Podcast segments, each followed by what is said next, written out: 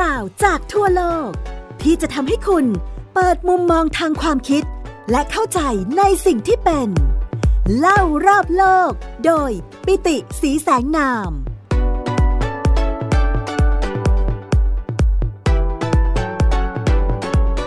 สวัสดีครับ คุณผู้ฟังที่รักทุกท่านกลับมาพบกับผมปิติสีแสายนาม และไทย PBS Podcast เล่ารอบโลกกันในซีรีส์เล่าใต้โลกครั้งที่ 2 นะครับ เล่าใต้โลกตอนที่1เนี่ยเราพูดถึงกฎกติกาบางส่วนไปแล้วนะครับว่าพื้นที่ที่ถือว่าเป็นพื้นที่ของโลกบาดาลนนะครับ นั่นก็คือบริเวณที่มันห่างไกลนะครับจากชายฝั่ง แล้วก็อยู่ภายใต้แรงกดดันมหาศาลนะครับ นั่นก็คือพื้นที่ที่เป็นมหาสมุทรพื้นที่มหาสมุทรเป็นพื้นที่ที่ใหญ่มากนะครับ แล้วก็เวิงว้างครอบคลุมพื้นที่มากกว่า 70%ของพื้นผิวโลก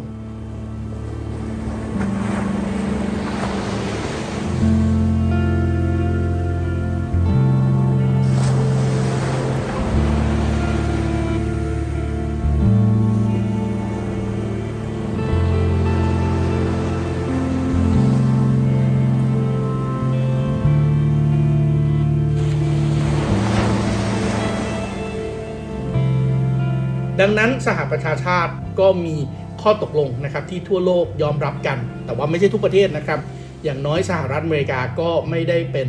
ภาคีนะครับในสิ่งที่เรียกว่าอนุสัญญาสหประชาชาติว่าด้วยกฎหมายทะเล หรือว่า UNCLS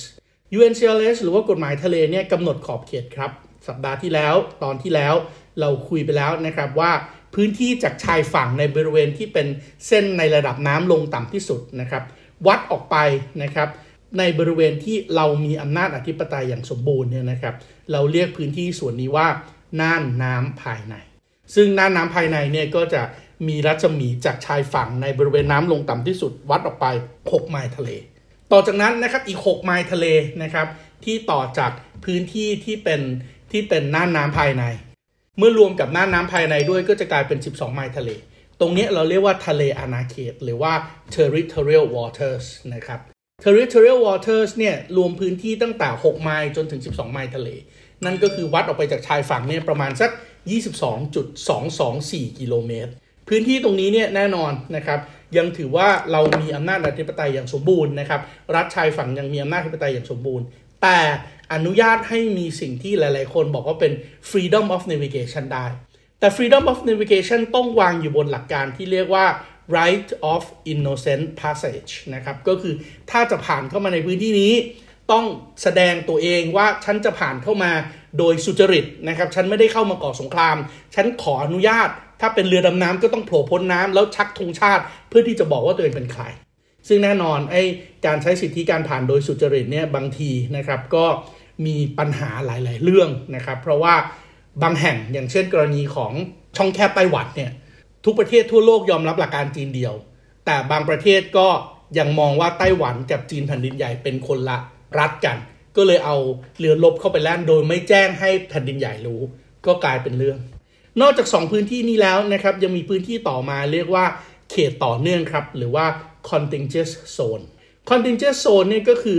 เส้นที่ลากจาก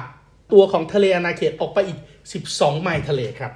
เพราะนั้นจากชายฝั่งมาถึงตรงนี้เนี่ยก็คือปริมาณ 24 ไมล์ทะเลนะครับ ในเขตนี้นะครับรัฐชายฝั่งมีอำนาจในการควบคุมพื้นที่ตรงนี้เพื่อวัตถุประสงค์ต่างๆครับ เพื่อวัตถุประสงค์อย่างเช่น ป้องกันไม่ให้มีการฝ่าฝืนกฎหมาย ข้อบังคับว่าโดยศุลกากร การตรวจคนเข้าเมือง สุขาพิบาลนะครับ เพราะฉะนั้นพื้นที่ตรงนี้เรายังบังคับใช้กฎหมายเราได้ อีกเรื่องหนึ่งนะครับที่เกิดขึ้นในพื้นที่นี้ด้วย แล้วก็เป็นเรื่องทางวิชาการนะครับ นั่นก็คือการคุ้มครองวัตถุโบราณ หรือวัตถุทางประวัติศาสตร์ ที่อยู่บนพื้นทะเลในเขตต่อเนื่อง เพราะในอดีตระยะทางประมาณ 24 ไมล์ทะเลตรงนี้นะครับเกือบเกือบ 45 กิโลเมตรจากชายฝั่งเนี่ยมันยังเป็นพื้นที่ที่ยังมีการเดินเรือครับ เพราะฉะนั้นเส้นทางการค้าโบราณที่เกิดขึ้นแต่เมื่อ 2,000 ปีที่แล้ว 3,000 ปีที่แล้วเนี่ยเวลาเรือออกมาบางครั้ง เรือเจอมรสุมและจมลงในบริเวณที่เป็นพื้นที่ใกล้ชายฝั่งขนาดนี้เนี่ยทำให้การทำโบราณคดีใต้น้ำนะครับ การสืบเสาะสร้างองค์ความรู้ที่เกี่ยวข้องกับเส้นทางการค้าโบราณ อันจะสามารถไขปริศนาหลาย ๆ เรื่องได้ว่า แต่ละรัฐมันมีปฏิสัมพันธ์กันยังไงในอดีตเนี่ยจึงเป็นสิทธิ์ของรัฐชายฝั่งอย่างเต็มที่ครับ ในการที่จะดูแลแล้วก็ปกป้องเรื่องตรงนี้ ในขณะที่พื้นที่ที่ห่างไกลออกไปจากนี้นะครับ ตรงเนี้ย เริ่มไม่ได้มีอำนาจอธิปไตยสมบูรณ์แล้วนะครับ แต่ว่าเรายังสามารถใช้ประโยชน์จากพื้นที่ตรงนี้ได้อยู่ นั่นก็พื้นที่ที่เราเรียกว่าเขตเศรษฐกิจจำเพาะครับ exclusive economic zone หรือว่าเขตเศรษฐกิจจำเพาะเนี่ยนะครับ คือบริเวณที่อยู่เลยไปจากทะเลอาณาเขตครับ ทะเลอาณาเขตคือ 12 ไมล์ทะเลถูกต้องไหมครับ 12 ไมล์ทะเลลากยาวออกไปจนถึง 200 ไมล์ทะเลนะครับ 200 ไมล์ทะเลหรือประมาณ 370.4 กิโลเมตรนะครับ พื้นที่ตรงนี้นะครับถือว่าเป็นเขตเศรษฐกิจจำเพาะครับ เพราะในกรณีของประเทศไทยนะครับ เราก็มีพื้นที่ exclusive economic zone ที่กว้างใหญ่ไพศาลนะครับ อยู่ทั้งในฝั่งอ่าวไทย แล้วก็อยู่ทั้งในฝั่งทะเลอันดามัน พื้นที่ตรงนี้เนี่ยรัฐชายฝั่งมีสิทธิอธิปไตยในการสำรวจครับ exploration ก็คือไปดูว่ามันมีทรัพยากรอะไรอยู่บ้าง ทั้งในอากาศ ทั้งในน้ำทั้งใต้ทะเล และนอกจากสำรวจแล้วยัง exploitation ครับ exploitation คือแสวงประโยชน์ เอาทรัพยากรเหล่านั้นมาใช้ได้ และแน่นอนไม่ใช่ใช้จนเกินเหตุเกินการครับ นอกจาก exploration exploitation แล้วยังต้อง conservation ครับ อนุรักษ์ด้วยนะครับเพื่ออะไรครับเพื่อจัดการทรัพยากรธรรมชาติทั้งที่มีชีวิตแล้วก็ไม่มีชีวิตในน้ำนะครับเหนือพื้นดินท้องทะเล หรือที่เราเรียกว่าซีคอลัมน์นะครับไปจนพื้นดินท้องทะเลนะครับแล้วก็ดินที่อยู่ใต้ท้องทะเล เขาเรียกว่าสับซอยครับ ซึ่งตรงนี้กลายเป็นพื้นที่ที่มีมูลค่ามหาศาลครับ แน่นอนบนอากาศเราอาจจะไม่ได้นึกว่ามันสามารถที่จะทำอะไรได้ ยกเว้นพูดถึงเรื่องของโรงไฟฟ้าพลังงานแสงอาทิตย์ โรงไฟฟ้าพลังงานลมพอมาอยู่ในน้ำเราพูดถึงเส้นทางการเดินเรือเราพูดถึงประมงพอเราพูดถึงพื้นดินใต้น้ำไอเนี่ยกลับมีมูลค่ามหาศาลยิ่งกว่าข้างบนอีกครับ เพราะก๊าซธรรมชาติ สินแร่น้ำมันดิบมันอยู่ที่ตรงนี้ครับ เพราะฉะนั้นประเทศใดก็ตามนะครับที่มี exclusive economic zone กว้าง ก็จะมีโอกาสที่จะได้ใช้ประโยชน์จากทรัพยากรเหล่านี้มากมายมหาศาล แต่แน่นอนครับในพื้นที่ตรงนี้ รัฐชายฝั่งไม่ได้มีอำนาจอธิปไตยอย่างสมบูรณ์นะครับ ทุกรัฐทั่วโลกมีเสรีภาพในการเดินเรือผ่านพื้นที่ตรงนี้ได้ครับ freedom of navigation มีสิทธิในการที่จะบินผ่านพื้นที่ตรงนี้ได้ครับ freedom of overflight และมีสิทธิในการวางสายเคเบิลและท่อใต้ทะเลครับ freedom of laying of submarine cable and pipelines ราะฉะนั้นพื้นที่ตรงนี้เนี่ยถือว่าเป็นพื้นที่ที่เราเองพยายามที่จะขยายพื้นที่ตรงนี้ออกไปให้ได้มากที่สุดและไกลที่สุดครับ ซึ่งหนึ่งในสิ่งที่ไม่ได้เกี่ยวข้องนะครับ แต่ว่าไม่ได้เป็นไปตามกฎหมายทะเล แต่ว่าเราตกลงกันไว้ก่อนนะครับกับประเทศมาเลเซีย นั่นก็คือกรณีของเกาะโลซินครับกรณีของเกาะโลซินเนี่ยเป็นเรื่องที่มีความซับซ้อนนะครับ เพราะว่าเวลาเราพูดถึงเกาะ ตามคำจำกัดความเนี่ยจะต้องเป็นพื้นดิน ซึ่งเวลาระดับน้ำทะเลขึ้นสูงสุด เกาะยังต้องโผล่พ้นน้ำนะครับ ยังต้องเป็นพื้นดินที่สามารถใช้ประโยชน์แล้วก็อยู่อาศัยได้ แม้ว่าจะอยู่ในระดับน้ำทะเลสูงสุด แต่ในกรณีของเกาะโลซินเนี่ยเวลาน้ำทะเลอยู่ในระดับสูงสุดเนี่ยเกาะโลซินจมอยู่ใต้น้ำครับจะมีสิ่งที่โผล่พ้นขึ้นมาก็คือกระโจมไฟ เป็นศัพท์ทางทหารเรือนะครับ พวกเราคนทั่วไปอาจจะเรียกว่าประภาคาร ประภาคารแห่งนี้นะครับกระโจมไฟแห่งนี้กองทัพเรือไปตั้งไว้นานมากแล้ว และเราเองกับมาเลเซียเองก็มีข้อตกลงกันมา ตั้งแต่สมัยที่มาเลเซียยังอยู่ในอาณานิคมนะครับของอังกฤษนะครับว่าเกาะที่อยู่ห่างไกลจากชายฝั่งของเรามากที่สุด นั่นก็คือเกาะโลซิน เพราะนั้นสิ่งที่เราตกลงกันไว้กับมาเลเซียมีมาตั้งแต่สมัยล้นเกล้ารัชกาลที่ 5 ก่อนกฎหมายทะเลนะครับ กฎหมายทะเลเพิ่งมีปี 1982 เพราะฉะนั้นทั้งไทยทั้งมาเลเซียยอมรับกฎหมายทะเลครับ เข้าเป็นภาคีของ UNCLS โดยเราขอสงวนสิทธิ์ครับ ว่าเกาะโลซินยังคงเป็นไปตามสิ่งที่เราตกลงกันไว้กับมาเลเซียทำให้เรามีพื้นที่ในทะเลเพิ่มมากยิ่งขึ้น และพื้นที่ในทะเลที่เพิ่มมากขึ้นก็คือไอตัว exclusive economic zone ตรงนี้แหละครับ ที่เราสามารถที่จะสำรวจแอ่งก๊าซธรรมชาติแอ่งน้ำมันในอ่าวไทยได้มากยิ่งขึ้น ก็ต้อง เราก็สำนึกในพระมหากรุณาธิคุณนะครับของรัชการัชกาลที่5รัชการัชกาลที่ 4 ต่อเนื่องถึงรัชกาลที่6นะครับในการที่วางรากฐานเรื่องของกลุ่มแผนที่ทหาร ในการที่จะไปเจรจา ในการที่จะไปวางหมุดหมายต่างๆ เพื่อทำให้อ่าวไทยของเรานะครับเขตเศรษฐกิจจำเพาะของเรานะครับ exclusive economic zone เนี่ยมันกว้างใหญ่ไพศาลมากยิ่งขึ้น แล้วเราก็เลยมีน่านน้ำที่ไม่ได้มีกรณีพิพาทในทะเลจีนใต้ เรามีน่านน้ำที่ทุกคนรู้ว่านี่คืออ่าวไทย มาตั้งแต่ก่อนกฎหมายทะเล ตั้งแต่ก่อนสิ่งต่างๆแล้วนะครับ เช่นเดียวกันครับ นอกจากระหว่างไทยกับมาเลเซียแล้วนะครับ พื้นที่ของอ่าวไทยทางฝั่งชายแดนของไทยกับกัมพูชาเองก็ถ้าเป็นไปตามกฎหมายแล้วทะเลนะครับ อนุสัญญาระหว่างประเทศว่าด้วยกฎหมายทะเลหรือว่า UNCLOS เนี่ยอ่าวไทยทางฝั่งไทยกัมพูชาก็ต้องแคบกว่านี้ด้วยครับ เพราะอะไรครับเพราะว่าหลักเขตสุดท้ายที่บอกว่านี่คือหลักเขตของไทยนะ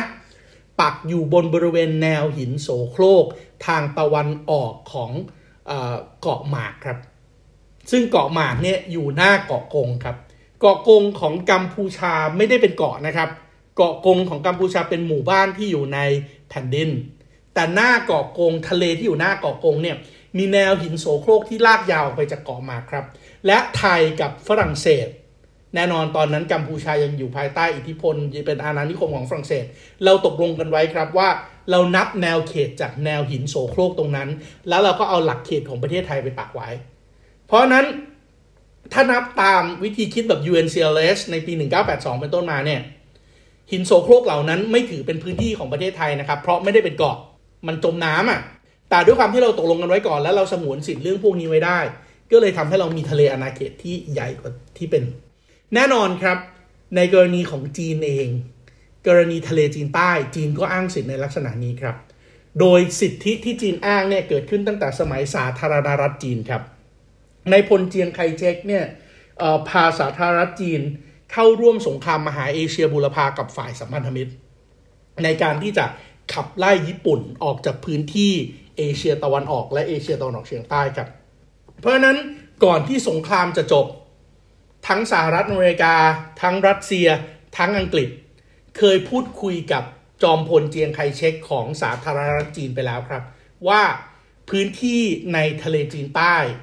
ลากยาวตามแผนที่ที่ปัจจุบันนี้เรียกว่าแผนที่นายดัชไลน์หรือว่าแผนที่เส้นปลาเก้าเส้นเนี่ย เป็นพื้นที่ที่ให้จีนดูแล มีข้อตกลงชัดเจนนะครับ ในสนธิสัญญาไคโร ในสนธิสัญญาพอร์ตมัตเพราะนั้นจีนเองก็อ้างสิทธิสิ่งที่เขาคุยกับ ประเทศมหาอำนาจทั้งหลายแหละไว้ตั้งแต่ช่วงสงครามโลกครั้งที่สองอะว่าตอนนั้นคุณก็ให้สิทธิ์ไม่ใช่เหรอ เพราะตอนนั้นคนที่ยึดครองพื้นที่ทั้งหมดอยู่คือ ญี่ปุ่น เพราะนั้นหลังจากที่มีการเปลี่ยนแปลงภายในจีนนะครับเส้นปลาซึ่งตอนนั้นแต่เดิมเนี่ยลากไว้ทั้งหมด 10 เส้น จริงๆมี 11 เส้นนะครับพอถึงช่วงเวลาของ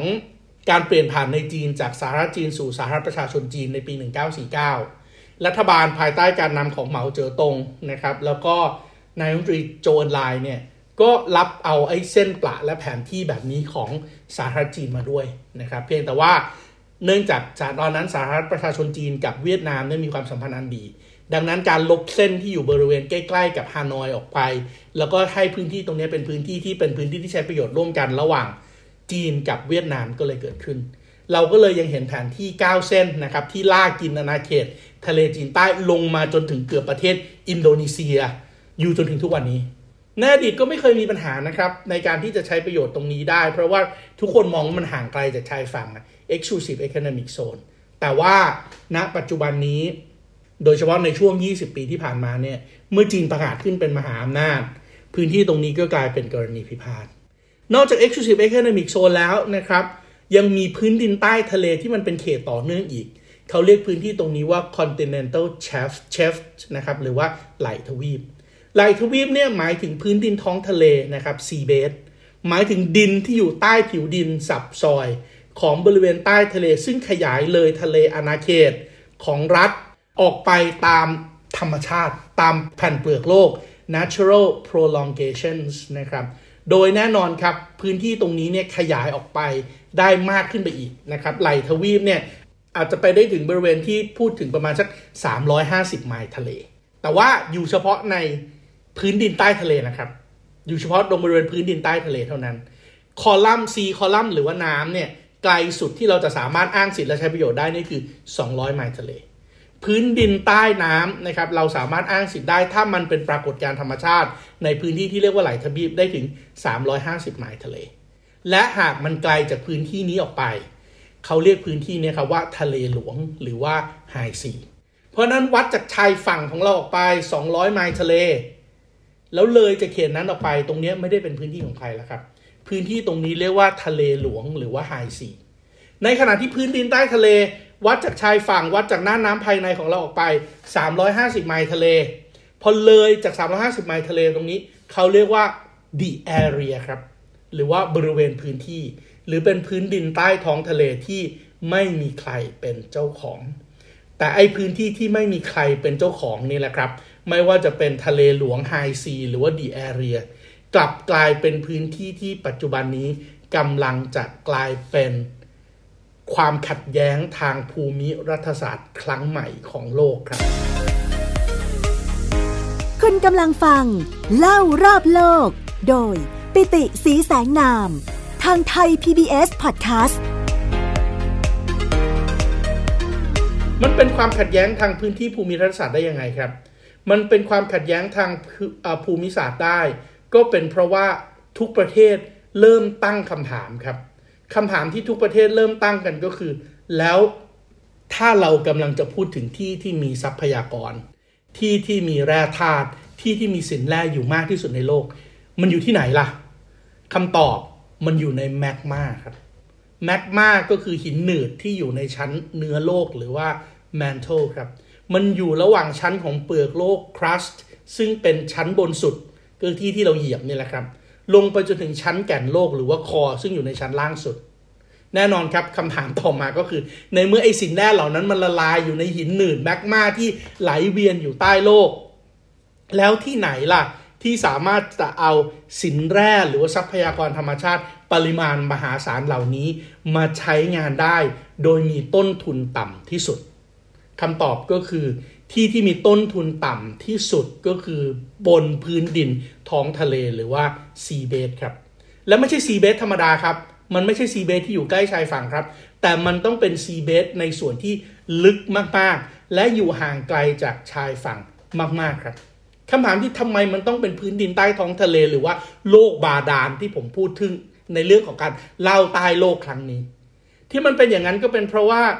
เปลือกโลกมันมีการสั่นไหวอยู่ตลอดเวลาครับ โดยเฉพาะในพื้นที่ที่อยู่ไกลจากชายฝั่งมาก ๆ และอยู่ในพื้นที่ที่มันลึกมาก ๆ หรือนอกจากพื้นดินที่มันเป็นเขตเศรษฐกิจจำเพาะ นอกจากไหลทวีปออกไปแล้ว แต่พอมันเป็นทะเลที่เป็นลึกจริง ๆเหมือนกับที่เราเพิ่งติดตามกรณีเรือดำน้ำที่ลงไปดู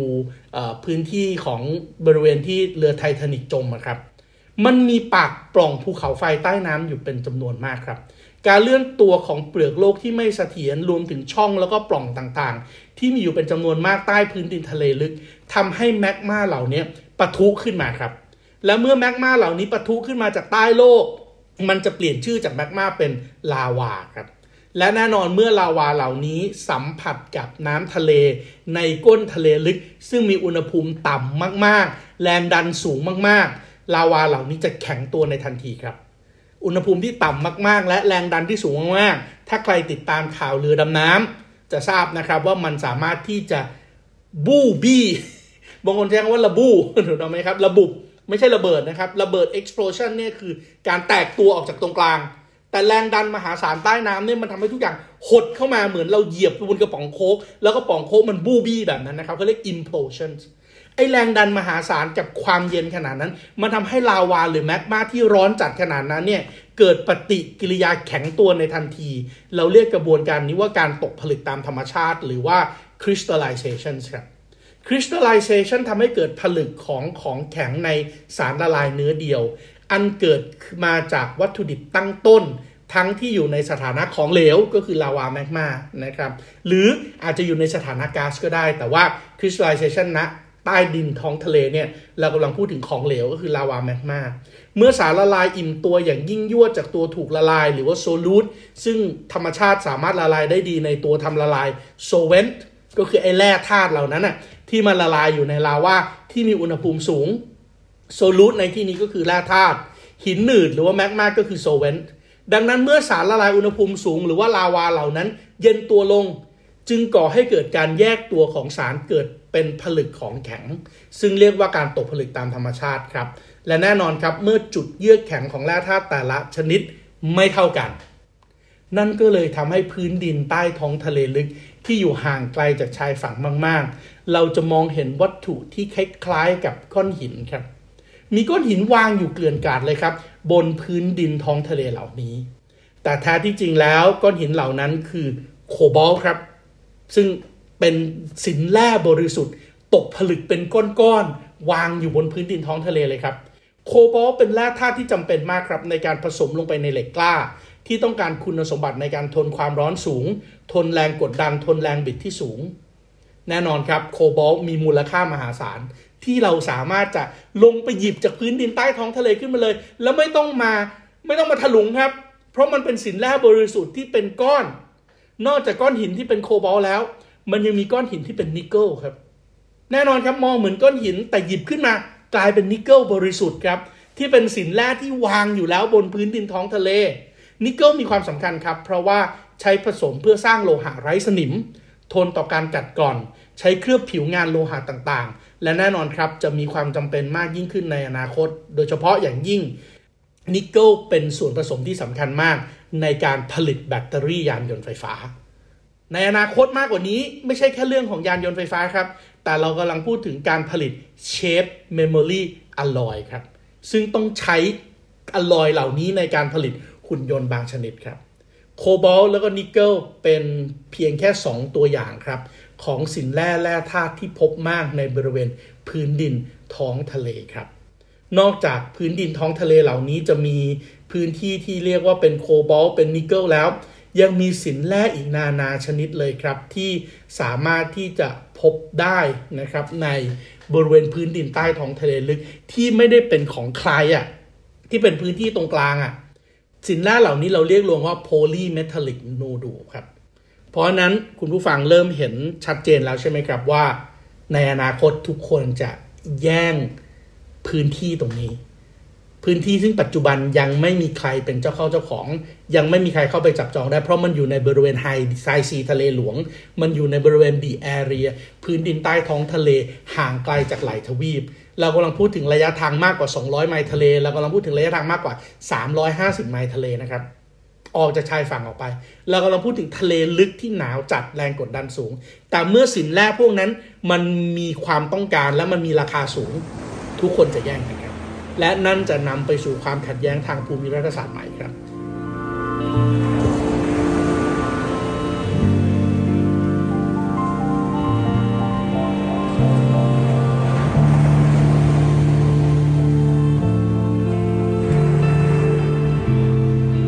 ซึ่งเราจะมาขยายความกันในสัปดาห์หน้าครับสำหรับสัปดาห์นี้ผมปิติศรีแสงนามและ Thai PBS Podcast เล่ารอบโลกขอลาไปก่อนครับ พบกับซีรีส์เล่าใต้โลกตอนที่ 3 ในสัปดาห์หน้า สวัสดีครับ ติดตามรับฟังรายการ เล่ารอบโลก ได้ทางเว็บไซต์และแอปพลิเคชันไทย PBS Podcast และติดตามความเคลื่อนไหวรายการได้ที่ สื่อสังคมออนไลน์ไทย PBS Podcast ทั้ง Facebook, Instagram, YouTube และ Twitter ไทย PBS Podcast View the world via the voice